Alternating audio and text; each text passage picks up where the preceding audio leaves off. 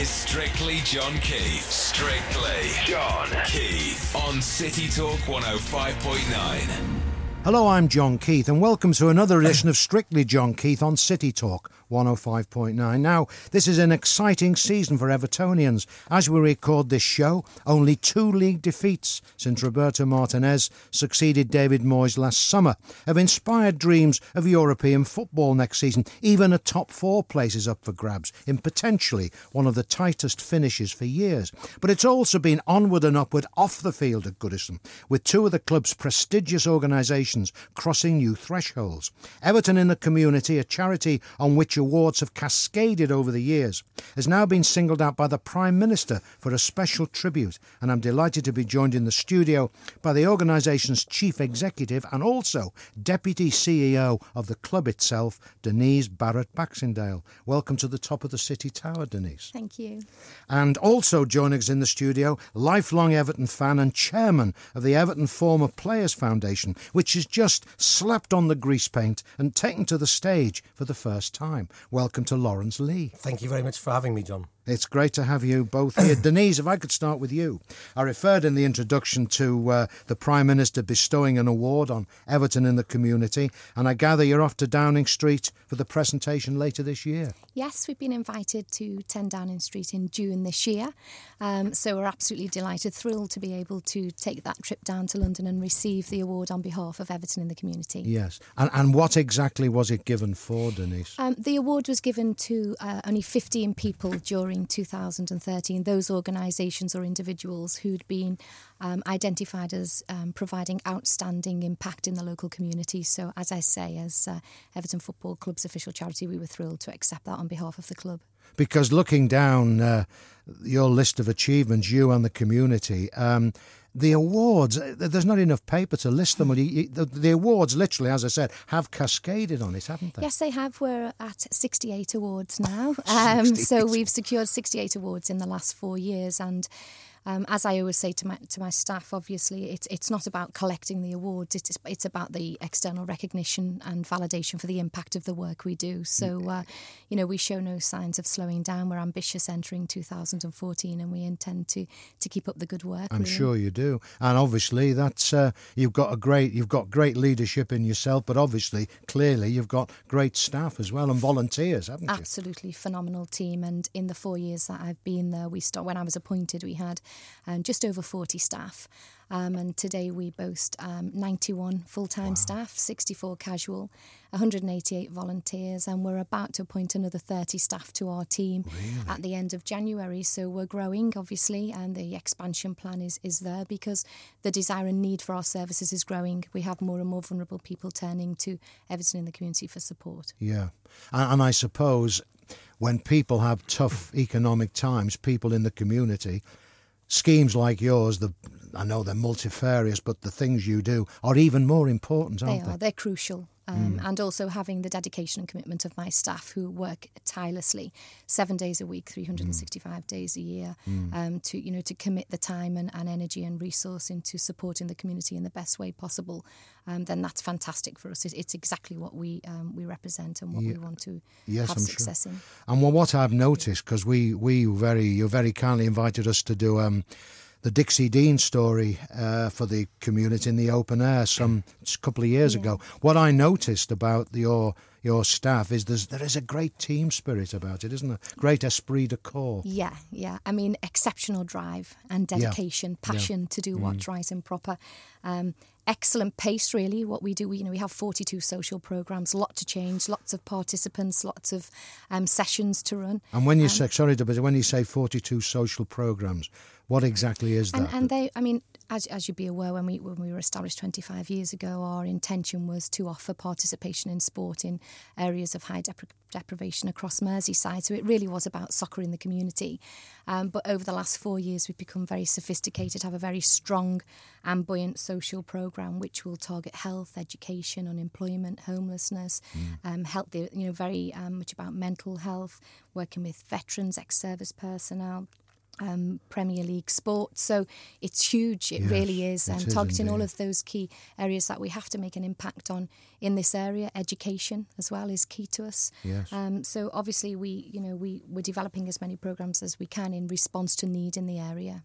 And, and if anyone would like to volunteer, that they simply contact. Yeah, we have a, a volunteer coordinator called Joe Rowe. Um, his details are all on the website, but we do welcome volunteers, whether it's people who can help us raise funds or support programs, read, read with young people in schools, or go into Alder Hey, work on our Alder Hey program, and running so, um, soccer programs. So there are lots of roles and responsibilities that we love to have covered by volunteers, and, and they're crucial to us, Oh, yes. um, particularly on the extension that we have on a match day now, because we are part of the memorable match day team um, at Goodison on match days, and it's great to have as many volunteers Yeah. involved in that as possible. There's, there's a great match day experience at Everton because you've got the fan zone Yes. at one end, and at the other end, in the top floor of St Luke's Church, Yes. you've got the Everton Heritage Yes, Society, yeah. which are there every home game Yeah, with great memorabilia they've got. Yeah, and we're delighted to have supported that project this Yeah. year with the Heritage Society. Um, and the fan zone's been great. Oh, um, we've, yeah. we've in my recent post as deputy chief executive, um, Robert gave me the responsibility. That's to Robert lead, Elstone, the Robert chief Elstone, executive, yeah, yeah. gave me the responsibility to lead one of the strategic um, pillars, which is called Memorable Match Day, enriching and enhancing the match day experience for fans. And we've had great fun. We've themed our games, obviously, to create that atmosphere for junior fans and. Um, as I say, enrich and extend the day for for our fans, and it's been great. With the community team, obviously, alongside a cross club group, make a great impact on that day. Yeah, superb. Lawrence Lee, um, great to hear the uh, community going from strength to strength. absolutely amazing. They've done a tremendous job over the last 25 years. And uh, we are a great club as far as charities are concerned. Uh, on a much smaller scale, of course, because the uh, Everton the community is is massive. Uh, but in spite of its magnitude, it doesn't lose any of its qualities. That's Exactly. the beautiful thing about it. And the atmosphere as you walk around the park end and go through the fan zone really gives you the uh, the impetus to go into the match if you haven't got it already. It's Yes, fantastic. uh, yes, it is. I've, I've experienced it. In fact, we did a little clip of Dixie there uh, before the whole game Yeah. recently. But your organisation, the Former Players Foundation, as I said in the introduction, uh, you um, branched out in a thespian direction. Indeed, we did. Nobody broke, a, nobody broke a leg at the at the dome. For even I wished them to do so. But the writer wasn't very well, Mike No, Howell. That was, uh. I mean, he No. in the great spirit of the theatre, he um, he battled on after having a heart attack two days before. Yes, he did. And what we're talking about is the Class of '63, the play, Yeah. which was over two nights and one matinee. Absolutely. And um, yeah, I think you were a bit anxious about it, but I think you were pleased at how I it was turned out. delighted about it because it was never going to be a massive fundraiser, but the awareness that it gave and the publicity for our organisation Yes. uh, was absolutely immense. And uh, there were a few uh, fears among the uh, the committee that it may not succeed, but uh, particularly on the Friday night, the uh, the theatre was packed out. It There was a lovely atmosphere, wasn't It there? was a tremendous atmosphere, and it was marvellous seeing Tony Kay, uh, Derek Temple, uh, Billy Bingham uh, Yes. came on the first night, Yes. and of course Pat Labone, Oh, our administrator, Yes. uh, who's been absolutely magnificent Yes. uh, on our committee uh, recent in recent times. Yes. and uh, we uh, we decided it was a, t- a totally different area to branch out into Mm. instead of dinners. And I mean, they're marvelous all, all these dinners and the various other uh, play on the pitch, which with the help of the community, Everton the community, which we put on at the end of the season. But this was something completely different. And the actors were superb, and I'm very grateful to you too, John, for your contribution. Oh, it's a pleasure. uh, in it. But it was the atmosphere was amazing, and people who don't particularly like football even, but went along to see the history and the references to uh, one and sixpence for a bass stout and that kind of thing were absolutely incredible. And there was some great archive footage, wasn't there? Lovely. It was just Yeah. absolutely superb, and the venue was good, and uh, everything was uh, tremendous. I'm very, very proud of all my fellow trustees uh, who contributed like they did, and the actors. And Mike Howell, who you mentioned, Mm. Yes. Mm. uh, had had a heart attack, and uh, I was watching him on the final day, just wondering whether he'd peg out. I know. Well, he wrote it as well and played John Moores in he the did, play. he, he was marvelous as John yes, Moores. Yes, Absolutely. He was. He was absolutely superb, actually. But I'm pleased they to- all were. The, yeah. the whole ca- what a lovely cast it was. I think there were fifteen of us altogether. Absolutely. And the funny thing about it, of course, is that the match that interspersed the the play performances was against Fulham, Mm-hmm. uh, as it was in 1963 when they won the league. Yeah. And a lot of the uh, the little girls and boy actors put a bet on them winning 4 1. And as if God wrote the script himself. Yes. Yeah. They won 4 1. And I, why I didn't back it myself, I was so furious. But it was just obvious it was going to be a Because when I 4-1 win. walked in on the Sunday for the matinee, Yeah. they were all they were all light of foot and uh, Yes. joyous of heart, and I thought, and they suddenly said, "Oh, we've all won," you know. Yes. I said, and some of them have put quite a bit of money on Yes, as it was 20 to 1. Yeah, that's brilliant. But it was funny, wasn't Yeah. it, how fate plays a part. Yeah. And to, to win 4 1 and, uh, while you're commemorating the 50th anniversary was uh, amazing. So that's given you a little Yeah. taster. So you might consider in the future doing some other theatrical. Oh, I think so. And as long as we keep uh, Mike Howell in cotton wool Oh. for, the, for the next year. But I'm pleased to report to you that uh, he's fighting fit. Oh, that's good. He's been told, to, to he's been you. told to slow down, but I, Right. I'm in constant touch with him. Right. And I spoke to him last week, and uh, they've told him to stay off the stage for now. Uh, but he's he's fine. He'll be fit for the next fixture. Oh, that's good. Well, we, we, we Don't know what that'll be yet. no, we don't know But, uh, yet. no, we don't know. But he writes plays as quickly as uh, Ernie Wise. Well, he's done the great one about Beryl Marsden, Oh, which is on, I think, at the Epstein later this year. Yes. It was on at the Cavern, and it's right. on the Epstein so, later uh, this I'm year. looking forward to seeing. So that was an example of how we branch out. Yes. uh, because we get great support from the club uh, and from Everton, the community, and without them and the support of the uh, of the fans, uh, we just couldn't survive. no. but, well, uh, obviously, no. But uh, they are our lifeblood, and uh, to come up with something like this, I think really was uh, a catalyst to further good publicity. Good Yes. publicity. Well, I was um, very uh, privileged to be at your um, Everton and the Community Christmas lunch. Pat Labone invited me very kindly, and um, you will remember, and I thought, what a marvellous indication of the type of man he is, that while we were sitting having lunch, The former players. lunch. Robert, the former players' Yes, lunch, yes, yes, yes. at Goodison. Um, Roberto found out it was on and came all the way from Finch Farm to come and say hello to everybody. That's superb. That's And it- that's style. That's class, isn't it? It was lovely, and uh, I mean, I can't make comparisons with former managers, and I won't. No, but well, he's, he's one off. He is absolutely. He's the nicest. Uh, Denise will knows him better than me. Absolutely. Yeah, Uh, I've met him a couple of times, and he's such a nice gentleman. And of course, he was the day after we'd beaten Man United at Old Trafford. I think that made it a bit more enjoyable, didn't it? Just a tiny little, a tiny, particularly as I got a ticket at five o'clock and managed to get there. Oh, did you? Yes, Yes, he, was- yeah. he was just uh, Yes. amazing, and uh, for him to come in on this wave of euphoria uh, at the lunch, the, the former players were. F- everybody was delighted, Yeah. except Howard, who gave him a mock strangulation because he took his record away. Yeah. Because Howard was the last manager to uh, to win at to win Old at Old Trafford. Trafford, yeah. And talking about Howard, it was great to see the number of managers there, wasn't it? We had Gordon Lee and his wife, Yeah. Joe Royle, Absolutely. Howard, as you say, Yeah. uh, and Billy Bingham, Yes, of course. who I hadn't seen, who I know Billy from way back, um, looking very well, He does look well, in his well in his eighties. and it's lovely to see them all. Yes, And year after year they come along and they're all so welcome. Yes. And of course, uh, Roberto's very keen to know about the former managers. And when I first went to see him at Finch Farm, he wanted to know stories about did he really? former managers. Mm. I, uh, I Oh, we can told tell him a few of those. Oh, yes, I did know. Gordon Lee's name oh, came up I a can, couple of yes, times. yes, yes. But uh, he's, he's such a nice chap. He really is. Yes, and he he's brought a smile back to the club. Well, I think you can see that on the field, let alone off it, can't you? you They can, enjoy themselves, don't they? Yeah, um, I mean, I've heard stories that when he arrived, that he found certain doors were closed at Finch Farm, and he said, "Why are the doors closed?" And somebody said, "Well, they were closed because you know that's the way it was. Open the doors, open the door." And there's this openness about him, they? It's isn't there? figurative and literal, isn't it? Yes, exactly. It's figurative and literal. Well said. Yeah, yeah. And Denise, I know uh, t- uh, Lawrence has um, touched on what I wanted to ask you. You get great support from the players, don't you, as well? uh, Absolutely, which is yeah. vital to your yes, the first team it's vital, um, and obviously from Roberto, who's um, one of our ambassadors. But we, you know, we're so fortunate, and we never take it for granted in terms of the commitment that our players give to Everton Mm. and the community. But it's im- so important for Evertonians. It's so important for our fans that they have that contact with the first team. Mm. Yeah. Um, and you know, Roberto is very keen to ensure that they take that responsibility seriously. Yeah, yeah.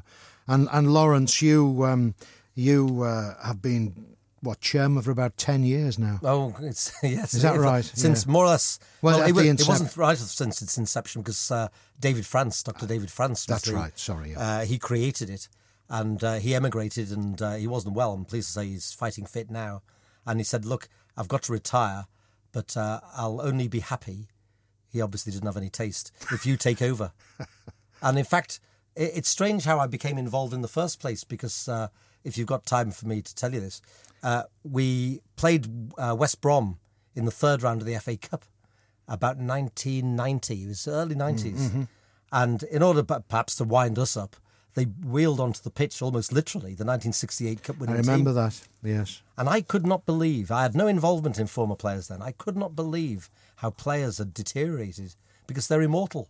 Yes. Players are immortal. Well, I tell you what we'll do, Lawrence. Yeah. We'll come back to talk about that yeah. uh, in the next segment of Strictly John Keith. I'm talking to Denise Barrett Baxendale and Lawrence Lee about things Everton on and off the field. We'll be talking more to them after this break. This is Strictly John Keith on City Talk 105.9. Hello, I'm John Keith, and welcome back to Strictly John Keith on City Talk 105.9. My studio guests, Denise Barrett Baxendale, Chief Executive of Everton in the Community, and Lawrence Lee, Chairman of the Everton Former Players Foundation. In the last segment, um, we uh, we touched with uh, Lawrence about how the former Players Foundation came into being, and he was saying that um, David France had been the first uh, the first chairman of it. But but Lawrence, you were saying that you were really struck uh, uh the, on the pitch for a game against West Brom in the early 1990s. You saw players in not the best yeah, of health. It, was, it, shocked me. Yes, and I thought if the West Bromwich players from 1968 uh, are becoming frail and aging. What must our boys be like? Because I didn't have any contact with them in those days. And it was some time later that uh, I was approached by David uh, about uh, the former players. So I was an inaugural member under David of it, and uh, it became clear immediately what a tremendous charity it was. Mm. And then he uh, he wasn't terribly well; he emigrated, and yeah. I took over as chair and have remained so ever since. Yes, and um, the, I, I, think I'm right in saying that yours was the template for other football clubs similar organisation. Didn't Liverpool ask your advice when they set up theirs? I've had I've been asked for advice from uh, numerous clubs: uh, Blackburn, uh, Bolton, uh, Chester, really? who have got a, a, a fine little organisation, but of course they've got famous former players. Oh, certainly have, yeah. Uh, who I won't name here, being an Evertonian, but there are. I won't rush into it. But, oh, but uh, there are many, and they've got a very fascinating uh, organisation, considering that they're non-league now. Mm. Uh, but they, they do their best, and as I say, Blackburn and various other clubs. But uh, we are just about well, we are the, the just about the only registered charity of former players in Britain. I think Glasgow Rangers have got a a, uh, a good organisation, but about 2004 or five, uh, I received an invitation from Barcelona uh, I thought it was a, a Mickey take at first. Yeah. I didn't realise it was true. Asking me to go over to Spain uh, with a view to starting a European Former Players Association. Was that at the Nou Camp, was it? At the Nou Camp, yeah. yeah. yeah. And uh, there were representatives from Real Madrid, Barcelona, Bayer Leverkusen. Uh, from England, there was uh, Aston Villa, who have got a, a quite an organisation, mm. through uh, Bruce Rioch's brother. Yes, Neil. Neil. Yeah. Rioch. Uh, Glasgow Rangers, Club Bruges, uh, they were also a representative of the former players of Russia. Wow. And it looked like the guy who represented them had just come over the wall because all he wanted to do was uh, go drinking. Ah. And the ah. first meeting was on Sunday, but he was barred. Oh, right. He never got as far as the first hurdle. Good gracious. Unfortunately. Yeah. And the, the aim was to look after all the former players of Europe. Yeah. And I said, well, it's hard enough looking after all the players of Everton consider, compared to all of Europe well, how could we do this? Was the question. I yeah. said, well, UEFA is the, is the obvious answer as far as I'm concerned. Why not ask UEFA to donate a, maybe a euro cent for every UEFA Cup ticket, as it was then, Europa League now, mm. Champions League, uh, International Euro Championships. Uh, they thought this was a good idea. I thought it was uh, not original. And uh, to my amazement, they created an executive consisting of Real Madrid, Barcelona, Bayer Leverkusen, and Everton. Fantastic. And I hope one day that's the semi final lineup in the Champions well, League. Well, that would be good, That would it? be yeah. rather nice. Yeah. And two weeks later, I was in Nyon trying to convince UEFA uh, to sponsor us. And uh, I was with uh, uh Lennart Johansson and his uh, number two, Lars Christer Olsson. And their offices in Nyon are magnificent, overlooking oh, Mont yes. Blanc on oh, Lake yes. Geneva. Yes. And the first yes. thing that uh, Johansson said to me is, Lawrence, I owe you an apology. I said, What for? He said, I'm afraid the view of Mont Blanc is shrouded in mist. and I said, What a You want to come to my office in Chew Brook, you, where we pray for fog? What a lovely line. I do like that. one. And uh, and they said, Well, what's your aims in FPA? That's your lawyer's office, I hasten It to is, add. yes, yes, yes, yes. Uh, what are your aims? I said, well, we're uh, kicking out racism, equality of all descriptions in football, but primarily we want to look after uh, former players in Europe. And uh, I told him all the other things that we wanted to do. And Lennart Johansson said, Lawrence, you remind me of a hunter who goes out into the woods in the middle of the night and fires 20 shots and goes back next morning to see if he hit a bear. That's that's superb, isn't it? Yeah. and uh, we didn't hit any bears, but uh, he they did sponsor us, and they were very great, very generous, and that was sort of the Zip Firelighter, if you like. And now FPA is an amazingly large organisation. well established. oh yes, and throughout every country, Poland and Eastern Europe, and yeah. uh, they don't need me anymore. I mean, I go to every uh, every meeting, and uh, I once I was asked to talk about Everton and the work we do Yes. and various clubs were. And I was sat next to the uh, my oppo from Barcelona, uh, Pep Guardiola. His Yeah, name. the great Pep. He was the chairman of the former Players Foundation of Barcelona before he became who he did. Yes. and what a lovely chap! What Yes, a great chap! I believe And so. there was a little old man sitting in the audience, uh, and he was listening to what I was saying, and he stood up, and it was uh, Di Stefano. Oh, the great Alfredo, Alfredo Di Stefano. Oh, And he said, and he caused me. me to cry. He said, I am so delighted for what you do for Everton. Isn't and I was that? so, I tell you what, don't I get better so than that, do you? No, couldn't get a better tribute. Yeah, that's super. And while we're on great players, nothing to do with Everton in the community or the Mm. former players, but the great Eusebio left Ah. us, and uh, I'll always connect him with Everton because I Yes, of saw that um, astonishing display at Goodison Park in 1966. Half-time score: North Korea three, Portugal nil. Game looked over, Yes. and then.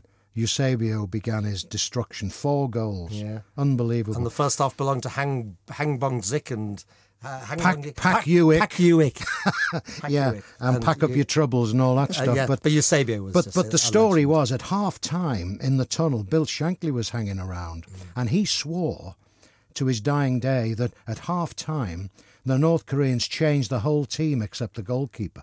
He says they couldn't change the goalkeeper; he was too big. but all the rest they changed, and I won't call him. Uh, it's racist and No, no, obscene no, what he called them. But uh, I said, well, it didn't do him any good, did it, Bill? Because they got absolutely um, swamped in the second half by Eusebio. Sad loss, what a Yeah. nice He did come to Everton within the last three years or so. I believe so. He still didn't speak any English, but he didn't have to, did he? Really? No, no, no. Yeah. Anyway, that's that's we Yes, yes. digress. No, no. Um, talking about Everton in the community, Denise Barrett Baxendale, Mm-hmm. is we've sadly not been to you for the last minute or two. Mm. Um, very timely, as we said earlier, that um, this was formed Everton in the community in February 1988. Very timely that the Prime Minister's crowned the 25th anniversary with this award. Um, but during this time, you've helped, well, immeasurably large numbers of unemployed people become what you call, I think, job ready Yes. through your Everton for Employment scheme, which uh, um, could you just give us a little Yeah, yeah, yeah. out- We, outline of um, that? We, we have a fantastic employment project at Everton. Um, we are our current statistics are indicating that we get um, 40% of people back into work, returning to work. Now, these are people who have been long term unemployed, um, probably the furthest removed from the employment market, 10 years plus. And we'll also have a number of issues, um, maybe offended in the past or um, recovering from um, self medication in terms of drugs or alcohol yes. or, or all of those things. So, so would traditionally be very difficult to place. Um, so we boast great statistics in that respect. Work very closely with the job centre to find um, our participants opportunities in the workplace. Um, and due to the success of that project, we've just um, won an award, a commissioning award for a new employment project, which will also um, mean we will employ another 30 people at Everton in the community. Right, that's super. And we'll be working with Ingeus, um, working in this instance with very young people. So some of the young people who are finding it difficult to get employment. Yeah.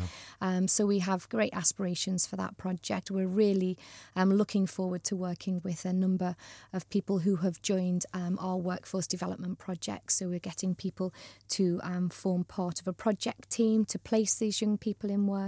And if there are any employers out there who'd like to align themselves with Everton, we'd be delighted to hear from you.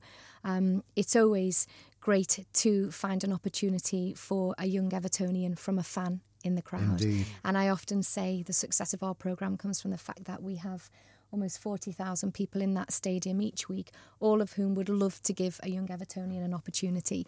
So maybe that's where Everton um, yeah. shows its, its success yeah. in that and we do if they use want those... to, um, if they want to volunteer, they go to the website. Yes, they? and we yeah. and we'll be putting obviously some uh, materials out in the next couple of months around that project, specifically inviting people to work alongside us. We have some great people already lined up to work with us, but if you can offer a young person an opportunity for a work placement, it would be fantastic. Oh, yeah. um, mm. We have just we have 20 apprentices at Everton as well this year that we've recruited as part of targeting youth unemployment really? in the city, yeah.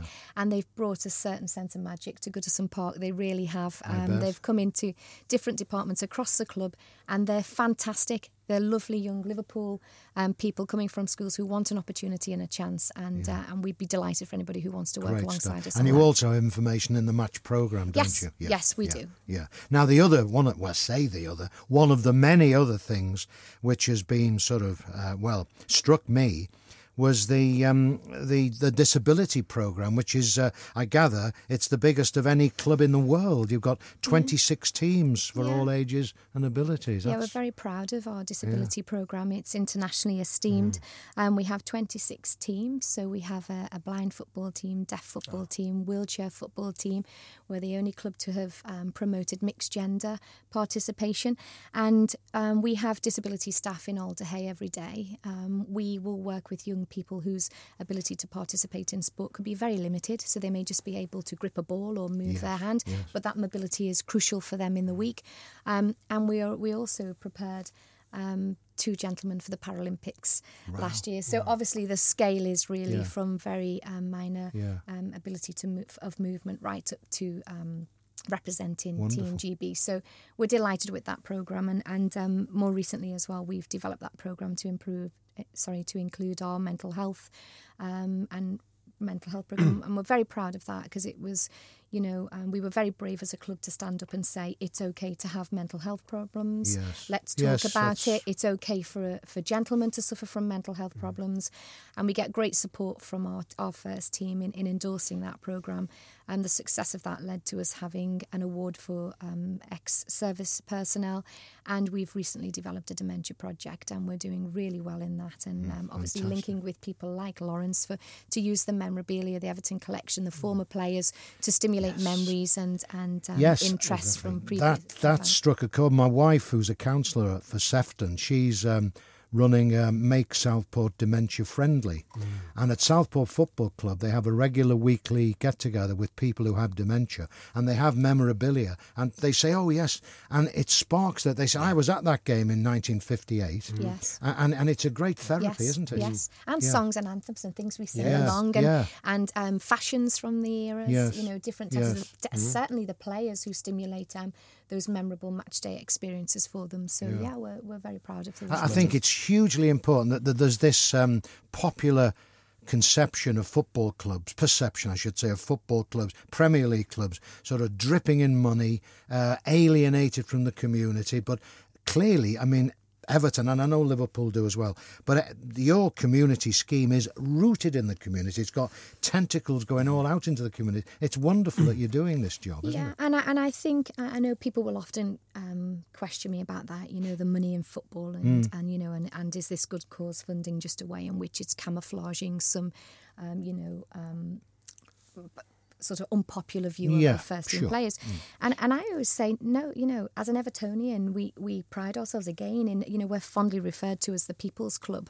Mm. Um, and, and I think Everton is referred to that because we do have a very unique and special bond with our community. It's very genuine. Mm. It's not manufactured. It's not created for any other reason than um, that's what Evertonians want to do. We want to do it. We're proud of it. It makes us unique and different. Um, and, and, it, and it is an authentic um, way in which we connect with our fan base. And I'd never want us to lose that. It doesn't mean we don't have other aspirations, sort of commercially. And, Of course you and in have. You've got terms to of have those. Absolutely. But, but it is something that um, we are absolutely admired for across mm, know. our Premier League um, certainly clubs. are. Mm-hmm. Yeah. Well, uh, you certainly impressed the Prime Minister because this is what he said about Everton in the community. It gets staff, volunteers, and players using their skills, expertise, and profile to make life better for people in the local community. They are providing a huge number of ways for all ages and abilities to get involved in sport. They're pioneering health campaigns, job clubs, and programs to reduce reoffending are also making a difference for everyone involved. They've even opened the Everton Free School. So they're they're warm words indeed. And perhaps perhaps we'll talk about the free school, uh, Denise, in the final part of the show. And uh, again, Lawrence, it's all very impressive, isn't it? Really, it's amazing, absolutely amazing. I can't really add anything to what the Prime Minister has said. Because you see, as a solicitor, you see life in the raw. You know what the community and the city can be like, and anything that can feed in and benefit the community has got to be hugely applauded. Absolutely, because uh, w- without this kind of help, I wouldn't say crime is out of control, but it, we certainly do need every kind of help we can. I always say when I'm in court, help has to come from within. Yes. Uh, and without help from within and an effort by the individual, uh, all the, uh, the, the the topics that you can put on the table won't help. But this is a tremendous uh, incentive for anybody who's got whether it's drug problems, drug problems, or any kind of personal problem to seek help, and they would get it from Everton in the community. It's amazing. Great stuff. I'm talking to Lawrence Lee and Denise Barrett Baxendale. We'll be talking more to them after this break. Don't go away. This is Strictly John Keith City Talk 105.9. Hello, I'm John Keith, and welcome back to Strictly John Keith on City Talk 105.9. My studio guests, Denise Barrett Baxendale, Chief Executive of Everton in the Community, the award winning Everton in the Community, and Lawrence Lee, Chairman of the Everton Former Players Foundation. Uh, Lawrence, you mentioned earlier that uh, your administrator is a lovely lady, Pat Labone. Absolutely. Uh, wife, of course, of the late and much lamented Brian Labone. The Corinthian, yes. Corinthian, indeed. What a, and still much missed, oh, much yes. missed by everybody. Mm-hmm. Um, and Pat does a great job. And Denise, I must ask you, I know it's not a topic you want to uh, linger on for long, but you know, a lady in football, a woman in football, um, they are a rising force. But I know you don't think of it like that, do you? Um, I don't. I get asked this question quite I'm often, sure actually, do. John. Um, I'm sure you and, do. And I suppose my, my answer has to be a, a, very honest one, and, and that is I never consider myself as a female in football. I consider myself as a professional going into work to do the best I can each day yeah. for Everton Football Club. And, you know, at Everton Football Club, we're delighted to have, you know, we have um, some fantastic females and, and gentlemen working at that club, and, and it would all be based on your ability, your skills, qualities, and qualifications to conduct that role. So, um, as I say, um, I, I never consider myself as, as being in that. And position. that philosophy goes right through Everton in the community, It does, doesn't it? yes, exactly. yeah. So, because you said before you had a mixed gender football team. Absolutely. That's yeah. brilliant. Now that's in, an interesting development. Do you think we'll ever see in the future full scale mixed men and women's teams? Things have developed so much in the last 30 or 40 years. For example, 30 or 40 years ago, you'd never even see a lady in the director's lounge at Everton, in the pavilion of a cricket club. You wouldn't see them in golf clubs. True. And things have changed so much that in 30 or 40 years, you never know Everton's striker may be a lady. Yeah. Which leads me to the question, um, and I hope this doesn't um, catch you out. Not much catches you Mm. It- out, anyway. Um, that in future years, might the Everton Former Players Foundation have ladies, women members? It's not beyond the bounds of possibility. It's at the moment it's unlikely, but uh, that's only because a lady would not be expected to play for Everton at the moment. No. But our constitution states quite clearly that any player, player doesn't say male or female, it assumes male, but it needn't be. Any player who has made one appearance since the war, since the Second World War, doesn't include wartime games. No. Uh, but one first team appearance in the first team is eligible for help from the foundation. It doesn't say woman or man. No. So if uh, in years to come a lady played for Everton, I don't think I'll be around by this time because No. I'm not exactly a spring chicken now. but if in 30 years, when I'm about 108, uh, a lady uh, falls sick or is in need, she's more than welcome to uh, contact us. But I mean, Everton and many other clubs do have their own women's teams. Mm. Of course they so do. would they not be eligible in 20, 30 years' time, even if they didn't play in Well, them? the constitution would have to be changed. I see, right. Mm. But it could be changed. There's no, as long as we uh, agree it. on the committee, and we're open to agreement. We've we've changed little bits and bobs of the constitution, for example, number of trustees and that kind of thing. Uh, and as times go by, like in English law, you have to change with the times, and it could well be that uh, we certainly, if there was an application from uh, a former ladies player, uh, it would be considered. Right. And we'd look at the constitution and see whether or not uh, it would be necessary. But of course, most of the people who seek help from the foundation are players who played in the, on average, in the 60s and 70s. But of course, you get uh, you get younger players who have suffered illness. Obviously, I can't name names, but there are uh, there are one or two players who suffer things like early onset dementia, yes. um, other physical problems. We had a player who lost some toes. Yes. Uh, and we, we offer help to anybody who needs any kind of physical help, uh, help as a result of physical uh, disabilities, um, financial needs, and Alzheimer's and dementia is becoming more and more common. Which is sad but true. sad, yeah. yeah. and that's where we need to draw the distinction because other clubs, including Liverpool, have their own former players associations. They do indeed. but they tend to. Um, Raise money and give it to other charities, Oh, which yes, is a very and- and laudable thing. absolutely Yours is different in that you look after the former players we as a have to, yeah, charity. we we look after our our players. Yes. uh, and there are so many of them. but of course, as years go by, and sadly, uh, year by year, we lose some of our favourite and there, old and there was um, uh, Joe Gardner there, ninety, wasn't he? At the last Absolutely. former he is now lunch. he's now our oldest former player. Great. It looked course- well too. But we had Albert Johnson uh, until a few years ago, and I remember taking him over to the from the one of the lounges over to the dinner, and he said, "Slow down, Lawrence. I'm not Andy Johnson." and promptly stuck the ball in the net. He did Yes. indeed. Yeah. No, that's lovely, that though, isn't it? Yeah, yeah. So um, the thing about women's football, it is growing now, isn't it? And there's a lovely story involving Goodison Park because in the 1920s there was a famous um, women's team called the Dick Kerrs ladies team, and they were based around a, an armaments factory in Preston, and that was the women's team. And they they had full houses. They came to Everton and played uh, St Helens ladies and the gates were locked. There was 56,000 in the ground and thousands outside. And it wasn't long after that, the FA, in their wisdom, they slapped a ban on women playing on their affiliated pitches. And how many years did that? And, and that back? lasted 50 years until 1971. Um, so Everton were in the vanguard of women's football, you know, right in, in the Dixie Dean era Yes, they absolutely. were. Uh, but it's um, it's I suppose the wheels of progress grind exceedingly slow, Very don't they? But but, But they um, grind. At least they do move. if they do, but it wasn't until 1993 the FA Hmm. actively supported women's football. So, um, you know, That's quite quick for the FA. it, it- I suppose it is really, yeah. Mark Sampson is now the new women's football manager, which Yes. is a slight inversion of things. He's succeeded a woman as women's football manager, but Well, it may a sign be, of things to come, Well, it maybe. is maybe, yeah, yeah. Mm. But uh, it just remains to be seen. I mean, Everton uh, ladies team has been tremendous and, and yeah. won, won cups. Uh, I think Liverpool's uh, are doing very well. Liverpool done I think they've taken a couple of players off us, actually, if I'm not mistaken. But but but that's underlining the point you're making. Women's football now, Denise, Manchester City too, uh, is becoming very big, isn't it? Absolutely, yeah, and you must popular. have links in the Yeah, yeah, community yeah, with and we work very closely with Everton Yeah. ladies. and the standard of football, when you watch the Women's World Yes, Cup, yeah, the German and American teams, they're amazing. and and the Swedish, the uh, Scandinavian teams are always very strong. Yeah.